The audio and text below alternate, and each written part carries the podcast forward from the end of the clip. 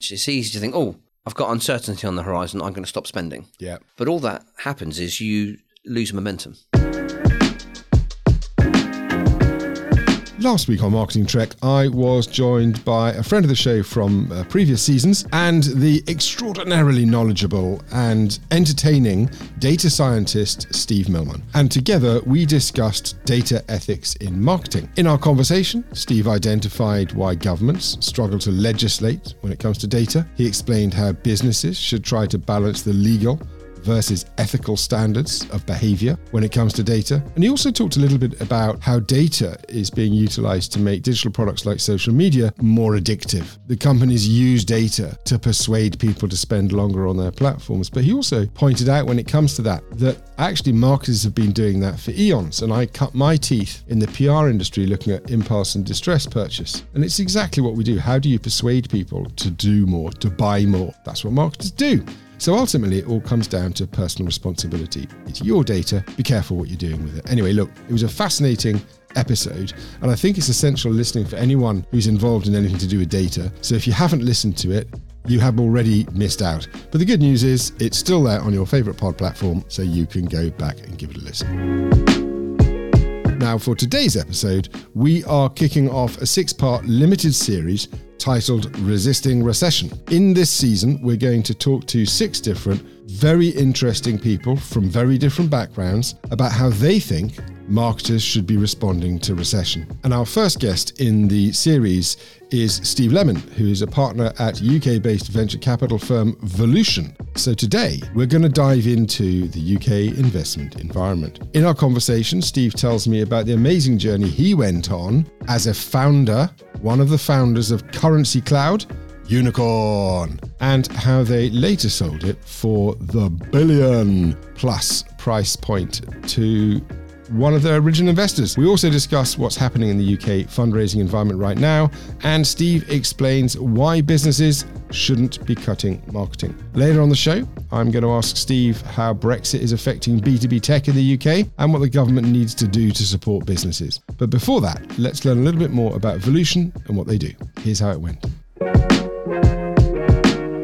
Steve, hi. Why don't you start by telling us a little bit about you, the company, and your current role? Volution is a VC. We have a very particular part of the market that we invest in. Volution is typically another turn of the handle, and we provide extension capital to firms that are perhaps running out of runway after their last institutional funding round. We have a view that the European and certainly the UK venture markets are fragmented and overly siloed. The funding market typically is very stage specific, depending on how mature a particular company is. But that doesn't necessarily work for entrepreneurs and founders. I joke about this all the time. In my previous company, Currencycloud, we sold for a, a billion dollars to Visa, which seems a very pithy way of summarizing 13 years worth of hard work. But behind every billion dollar exit to a company like Visa, there are three or 400 companies that don't quite get that far. And that's because more often than not, they just don't have access to the right amount of capital on a basis that makes sense at the right time. And we provide extension capital to help them get to the next funding round. It strikes me that Volution might be in exactly the right place at the right time at the moment because the big issue, certainly, some of our SaaS clients have right now is they're in between those funding rounds. And as you rightly say, the gap is pretty big. And there's that kind of default alive, default dead piece where if you can't make it to funding, then y- your whole existence is kind of threatened. So, and you've got amazing names, Zopa and Cognism and Signal and, you know, DueDil, and these are all companies I, I know and have done work with. So an amazing portfolio. What does the future look like? We happen to agree with you. My former CEO always used to say this good companies will always get funded and bad companies don't. There's a Yeah. natural selection. But that said, in the current climate in particular, it is challenging. It is very, very hard. And a lack of access to capital shouldn't be the reason that a company fails. That said, we shouldn't continue to fund companies that are just not good companies. Yeah. But that that's the skill in becoming a, of a professional investor, I guess. And there's there's a difference, obviously, in the risk appetite and the style of investment between a VC and a private equity company. But do you see those worlds merging a little bit as the hunger for the good quality deals mm, increases? traditionally venture has been well i mean it still is generally investing in a company much earlier stage Yeah. in its life, whereas private equity is my colleagues in private equity won't thank me for saying this. They, they, they invest on spreadsheets. Yeah. So it's it's all about the performance of the company and, and, and literally all about the numbers and where they can drive efficiencies Yeah. from a top down level. Whereas venture is a lot more bottom up actually. You- You're looking at the people, you're looking at the, the, the problem they're solving, Yeah. you're looking at the unique solution they've got, and you're looking at the potential for the business. Whereas private equity is all about how can we take cost out, how can we optimize. Yep. Private equities do a lot of roll up strategy, Yeah, um, exactly, just yeah. taking superfluous, repetitive cost out of a business. So it's, it is different. It is Okay. different, and and also they're naturally a lot more conservative. Okay. They'll only invest in businesses that- that are already profitable and Yes. already going concerns, whereas venture will provide the uh, the overhead. They're comfortable with a company that burns cash. So I, I know the story here, but no one else listening does. I mean, you mentioned Currencycloud beforehand. So the sort of second stage of each podcast we do under this theme is like, how did you get to where you are today? The answer is Currencycloud. But just tell us a little bit about that amazing journey. It was extraordinary. We set the business up in 2009 in the wake of the financial crisis, thinking if we can get a fintech business up and running now, if we can become a viable going concern now, we'll be in a great place to, Yeah. to build a global business. How hard can it be? Well, it turns out it was really, really, really hard. Um, but we got there in the end. We basically built a platform to automate cross border transactions, and, and we, we set about to answer two questions. One, why does it cost more money to send a payment to the United States than it would do to send a package of cash via UPS? Uh, if you if you think about all the hands that handle the respective transactions. And the second question is why is there such opacity and inconsistency in foreign exchange pricing? Uh, previously, I, I was running a, a retail business for a foreign exchange brokerage, and Mrs. Miggins sending a million pounds down to the south of France to buy her retirement home would be charging her 200 basis points. But my colleagues on the other side of the building doing exactly the same size transaction for for Joe FD that does a million euros every year, uh, every month rather, um, he'd be charged 20 basis points Yeah. just because he knows better. So yeah, it was very much a poacher term gamekeeper kind of story. So we set that up in 2009. This is before fintech was fintech. We were calling it new finance back then. Realised we were on something with the automation that this this new technology called the internet could provide us. This is before Amazon was the big monster that it is now. Before Alibaba was, and we put something called an API in front of it. Oh, no idea what an API was at the time, but it actually became the forefront of our business, and we were the first to market with the ability to offer FX and payments through an API and embedded finance was was born out of that. We gave companies the ability to embed our functionality into a product or a service they were already offering their customer. Right place, right time, fortunately. But the, the funding market was tough for us as well. Uh, we, we thought we'd get our Series A away and that would be it, downhill from here. But actually, it wasn't. It was very, very hard. But we were very fortunate. We had some significant investors. We got the early stage specialist fintech investors to, to get us up and running. And then we took cash from SAP, Google Ventures, BNP Paribas, IFC, all the World Bank, and then Visa, which obviously then ultimately left to led to the uh, led to the exit, which was great. And you got lots of battle scars along the way, obviously scaling the business and One or two, changing yes. role a few times, I guess. And so now Yes. in your position where you're investing in, but presumably also advising others, you you've got the experience now to be able to help them with some of the tough Yes. calls they're going to have to make, right? So it's a cliche that you see quoted on LinkedIn all the time about ev- behind every overnight success, there's Yeah, yeah. like 15 years of Yeah. hard work, blood, sweat, and tears. But actually, to go through that and live it and realize what what the detail behind that pithy statement actually means, you could never do it. You'd never, Yeah. you'd, ne- you'd never go on that journey if you knew what it would involve.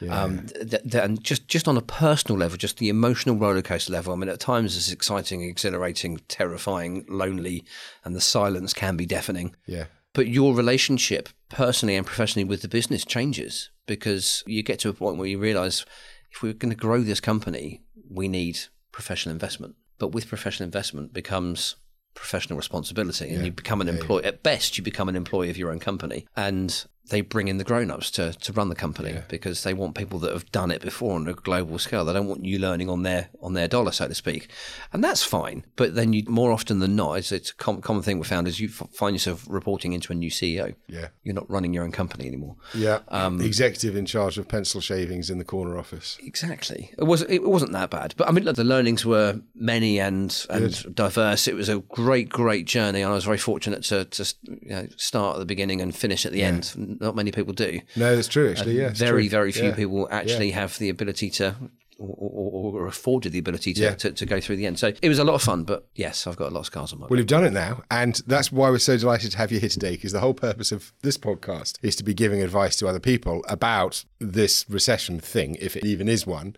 So the economists are telling us that technically we're not in recession, and well, we're not actually technically in recession, sorry, but things are really tough at the moment. We're definitely seeing things are tough. What challenges are you seeing in the market? Well, first of all, to your point, I, I think labelling it recession, not recession, inflation at 10%, I mean, these are all nonsensical figures. You know, th- These are measures and, and, and labels that were established generations ago almost. They're no, no longer fit for purpose in many ways. But to your point, yes, it's hard. It's Yeah. really, really hard. We're seeing in our portfolio, we, we've got a, a mix of companies in our portfolio. Some, some are profitable and on the acquisition trail, which is why they want funding because that's a nice problem to have. Others had to recut models to be a little bit more conservative in their, their growth ambitions so they could reach break even sooner and then take stock at that point. But we're very fortunate. We've got a young portfolio, as in the portfolio itself, not the companies. So we, we don't have any uh, any any write downs or anything like a, Yeah. a lot of VCs.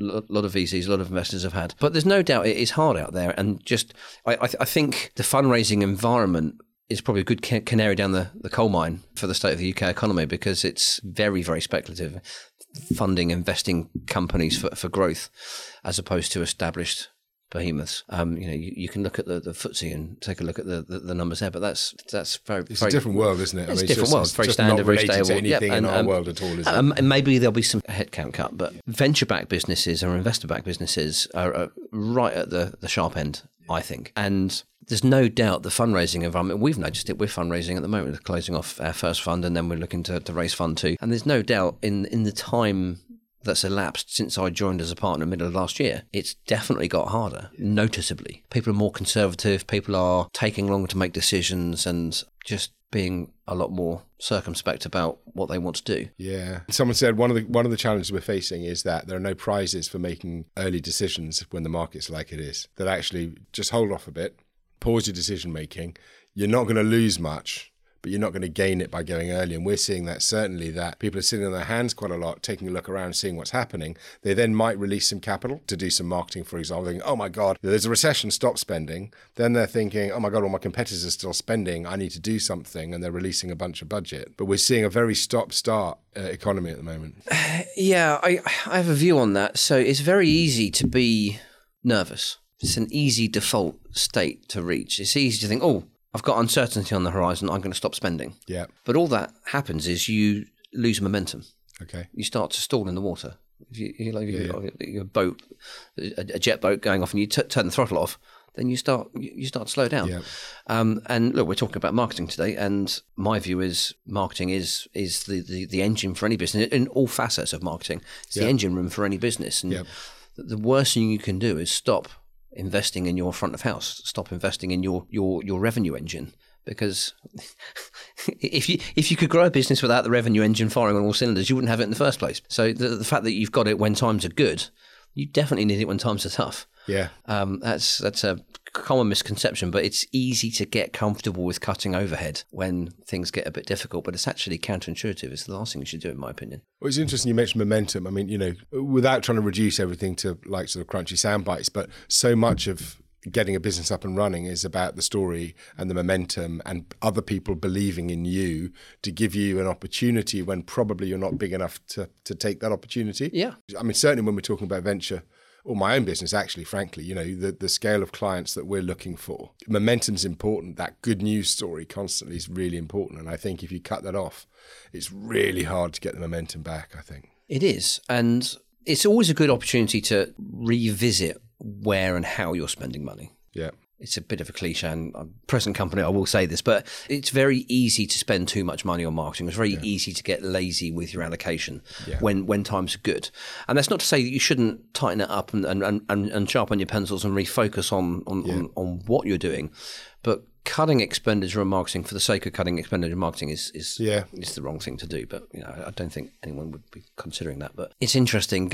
We were talking earlier about when setting up the business Currencycloud, I, and when when you take the decision to to set out on your own and and, and leave a, a paycheck Yeah. Uh, leave a company that is established and has got teams and functions doing particular roles, and then you have to go and do everything yourself, and you have to re- learn a lot of skills and, and, and find more time in the day to do all these things. That's a r- real shock to the system. And then obviously, as the company grows and the business becomes more successful, you start gradually growing the different functions. You don't really recognize it growing, you don't realize it growing underneath you. You don't realize your job just incrementally getting easier and easier because you've got functions focusing on specific things. But then again, when I left Currencycloud, had a multifaceted, very large, very sophisticated marketing team.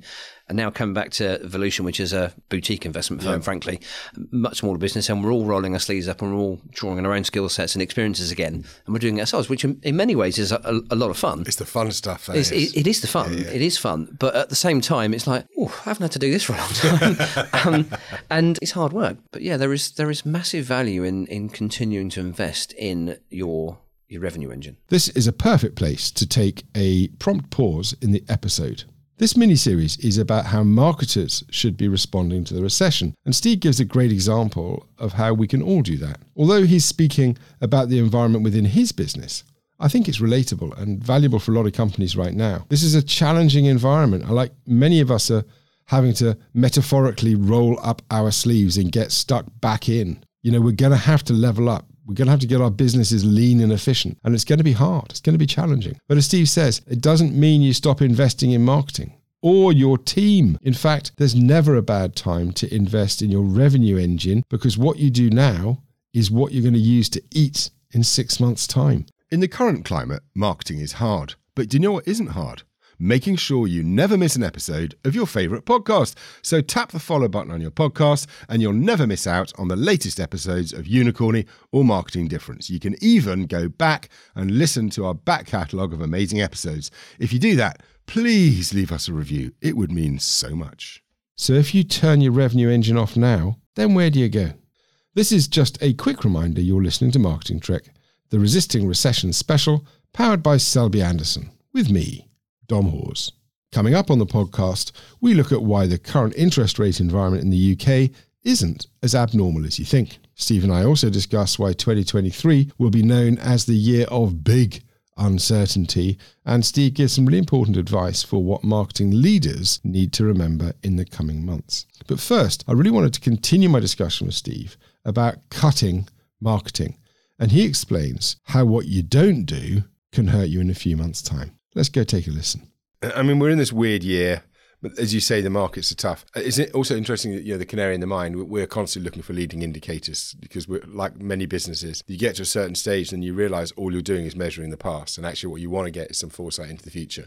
So, what, what leading indicators are there? I hadn't actually thought about looking at the, the wider investment market because actually a lot of our clients are B2B SaaS. And you know, obviously we know they're operating in a tight environment. Obviously we know that they're having to restrict some of the activity they do because one of the challenges with market marketing as well as a growth engine, there's also quite a lot of fun stuff. It's quite easy to spend quite a lot of money on stuff that isn't going to move the dial and isn't going to build the brand long term, but might be quite fulfilling. So it's interesting. So this is something that, for our own purposes, we're contemplating now, actually, because I liken your your your marketing activity, and, and that's a very broad expression Yeah, of marketing activity, We'll but run with it. It's fine. the just social media engagement. Yeah, I'm, I'm having to write my own blogs. Oh no, Steve, come on. I know. I mean, times are really tough. But but the point is, when when you've got a sophisticated team, not only not only do you have the facility of having people write your blogs for you, but actually you're a grown up company. You should have someone write your blog for you, um, because it's the right thing to do. Um, you, you're busy. You you can't rush these things. But we're rolling our sleeves up and writing our blogs now, and it's like oh, I've got to do another one. I've, we only did the one two weeks ago,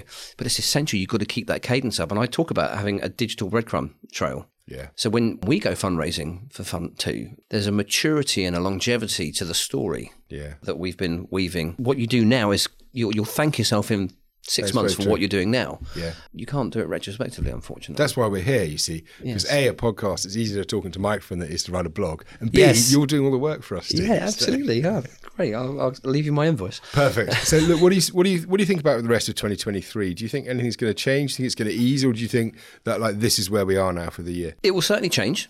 There's no doubt about that. I'm not an economist, but I think there is talk of perhaps one more interest rate increase and then things will stabilize. When they'll start coming down again, who knows? If they'll come down again, who knows? I mean, it's very easy to forget that the interest rate environment that we've enjoyed, Yeah. well, the bankers haven't enjoyed it, but everyone else has enjoyed for the last what 15 years in fact it goes back to 2011 actually but the ultra low interest rate environment is is abnormal it's an anomaly in the grand scheme of things and people are now worried about paying 5 or 6% on their mortgage well Yeah. that's normal That's what we did back in the day. But we're aging ourselves now.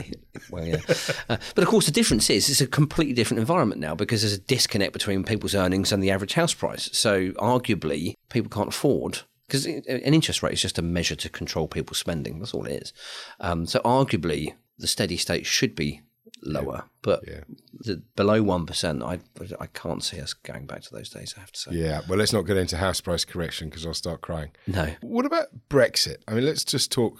We don't really much like talking about politics, but it's unavoidable if you're in business. How are you seeing in, in like B2B tech? Are you seeing a big impact or is it is it your investments clients who are dealing with complexity or I'm not asking your personal view because I wouldn't be so obtuse. No, well, I, I find it very, I the- find it very difficult not to opine and not to get on my soapbox when I'm asked that question about then. Brexit. But um. John Major recently put it far more elegantly and far more articulately than me. He was, yeah, far more elegant in, in his saying, but it was a catastrophic mistake in my opinion.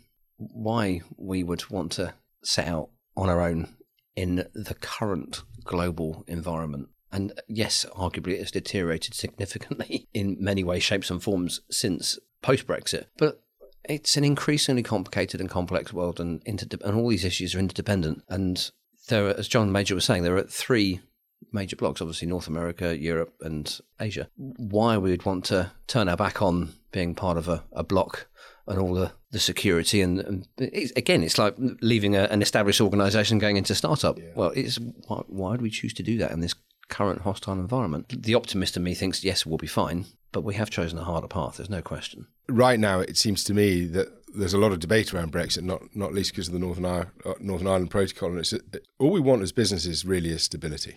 We just want a stable platform so we can get on and trade. And there's a lot of distraction going on, not least the government, our own government. Other than being competent, what would you like to see them do to support businesses? i joked about this earlier but i'm going to say it on the podcast i think they should grow up Yeah, our government has been embarrassing for almost the entire I'm, I'm I'm not a Tory basher but they, they make they make it hard um, yeah. I am. Look, I was a Tory. I was. I say it's hard.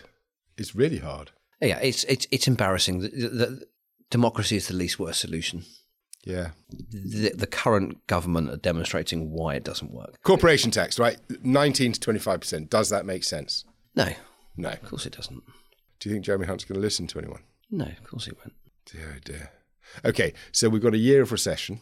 We've got a government that's at sixes and sevens. So this year's definitely going to be another year, and probably next year, some of it, a year of big uncertainty, I guess. That's the challenge. To your point, that's your challenge for business. It's the uncertainty. It's not Yeah. knowing what you're dealing with in the environment. I'm I'm in fintech in particular. There's been lots of changes to. I mean, regulation, regulatory change is constant. It's, it's always happening. But there've been changes to the R and D grants and, and the environment and that, and just the uncertainty that that creates. I mean, it's hard enough building a business and creating jobs and giving people the ability to put food on the table as it is, without the government coming along and interfering and meddling. Leave it alone. Yeah, I think the R and D thing is massive from a marketer's point of view as well. I mean, thinking specifically about product marketers, you know, a large part of the testing and the innovation that was fueling, hopefully, going to fuel our economy in the future, was going to be supported by government R and I don't think anyone knows where they stand at the moment. No, it's uh, the promises that were made in the Brexit debate, bringing that ugly thing back to the table, but the, the, the promises that were made about how, how how the subsidies would be,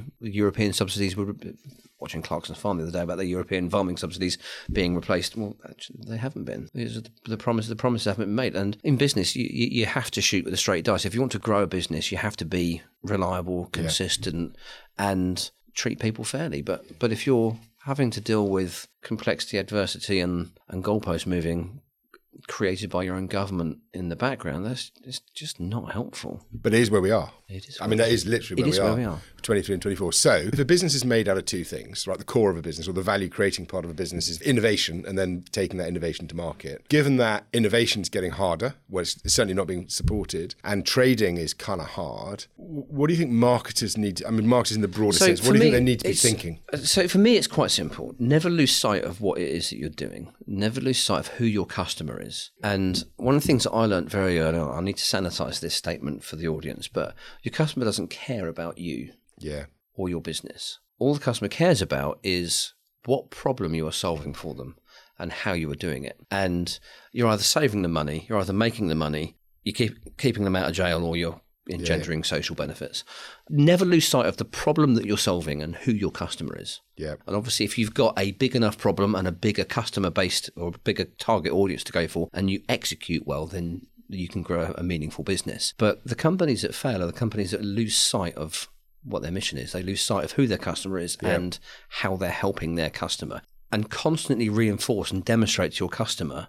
You talk a lot, a lot of SaaS companies. SaaS is is is an overhead on the account every month.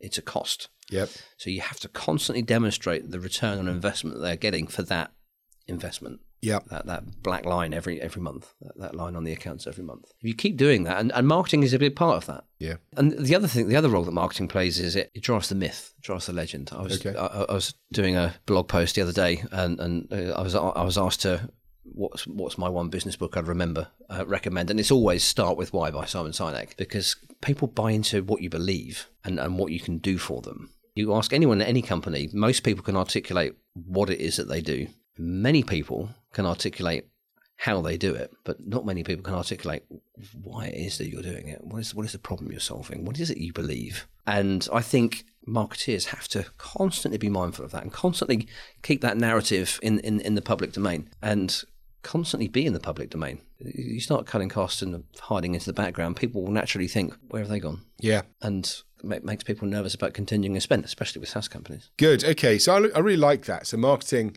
marketing is there to remind the business why their customers are buying it, so everyone can focus on the right stuff. And we focus uh, uh, value prop really. So we're focusing right back down to the value prop. Keep reminding the business this is our value prop. This is what we need to keep reminding our customers about. That's a good role for a marketer to be doing in tough times. I think. Absolutely. But obviously, we were talking about this before we started recording. Uh, Marketing is more than just messaging and and, Yeah. and and championing the cause. It's all the analytical stuff. Yeah. It's all the sales enablement. You know, you don't have marketing and sales. Sales and marketing work hand in glove. Yeah. And in fact, sales, marketing, and product should all work hand in glove. Talk to the customer, understand what the problem is, understand how you can fix it, understand how you can segment your audience and, and focus on how you go about customer acquisition and tweak the proposition f- f- for an audience. One of the, uh, the key learnings we had at Currencycloud was you can't be all things for all men, but you can be very, very good if you just tweak your proposition a little bit per audience Okay. and have specialist teams focusing on different segments makes a huge difference. Just talking to them in their own language and talking Yeah. about their own problems as opposed to a generic message. Generic message makes sense to you because you're passionate about your business, but but you can't go to market with a generic message. You have to be much more specific. Tailored to the market. Yeah. Yes. Perfect. Well, look, time marches on, and we like to finish everything with like a nice big flourish of advice. So, but this is for marketing leaders. So, specifically for people in marketing leadership roles, what advice would you give them for the for the year or two ahead of us? Get out of the boardroom and talk to customers. For, for me, the most important thing is never lose sight of who is paying the bill. Yeah. Never lose sight of who is buying your service and Yep. why. And you need to test that theory at all levels. Yes, you could have conversations with contemporaries around the board table in terms of why you're doing this big multi million SaaS deal. But you also need to go down to the users and understand what it is that they get out of it as well. And, and everybody in between. Okay. It's, it's never lose sight of the problem that you're solving for the customer and obsess about making it better. Keep talking to customers. Brilliant. Well, that's the end of the podcast for today. This series is short and sweet. I very much hope you enjoyed it. Thank you so much, Steve, for coming on the show. It was a really great conversation. I've known Steve for a number of years and I always, always really enjoy his company. I'd like to end every episode of this special six part series just with one key tip for how marketers can resist and respond successfully to recession. And there's been a lot of insight shared today, but for me, something that really stuck out is what Steve said coming towards the end of the podcast when he identified why companies fail. They fail because they lose sight of the problem they're solving for their customer and, most often, who their customer actually is. This is great advice when times are good, let alone when financial pressure and potential failure threatens many businesses. The problem you're solving and who you're solving it for, that's kind of the essence of great marketing. And if you're a business leader who needs a mantra to refocus your company's strategy around, you won't find one more valuable than that. Next week on the podcast, we're going to continue this very special six part Resisting Recession series. And as this is ostensibly a marketing show, we're actually going to bring a marketer in, but not any old marketer. We have the amazing Robert Norum coming to talk to us, who's been in the business for many years. He is steeped in ABM smarts. He is B2B Marketing's ABM trainer, or certainly has been for many years. He's helping one of our agencies out at the moment. Um, he's an amazing guy. And if you haven't listened to Robert talk, you need to. And he thinks he has a particular take on account based marketing that is the answer to recession. I'm not going to tell you what it is. You're going to have to tune back in and listen. It is worth your time. Now, just before I go, I would like to tell you that you can find detailed show notes and sometimes extras at marketingdifference.co.uk. You can also register there to make sure you don't miss any important shows. And I'd also like to ask you a personal favour. If you've enjoyed the show, please tell a couple of your colleagues about us, or maybe consider rating and reviewing this show on Apple Podcasts or Spotify. It's your call, of course, but I'd be grateful because it takes us around eight hours to make each show, but only around 30 seconds to review it. Marketing Trek is conceived and produced by Selbey Anderson with creative support from One Fine Play. Nicola Fairley is executive producer, Connor Foley is the series producer, Kazra Ferruzio is the audio engineer and editor, and the episode is recorded at turmoilstudios.co.uk. See ya!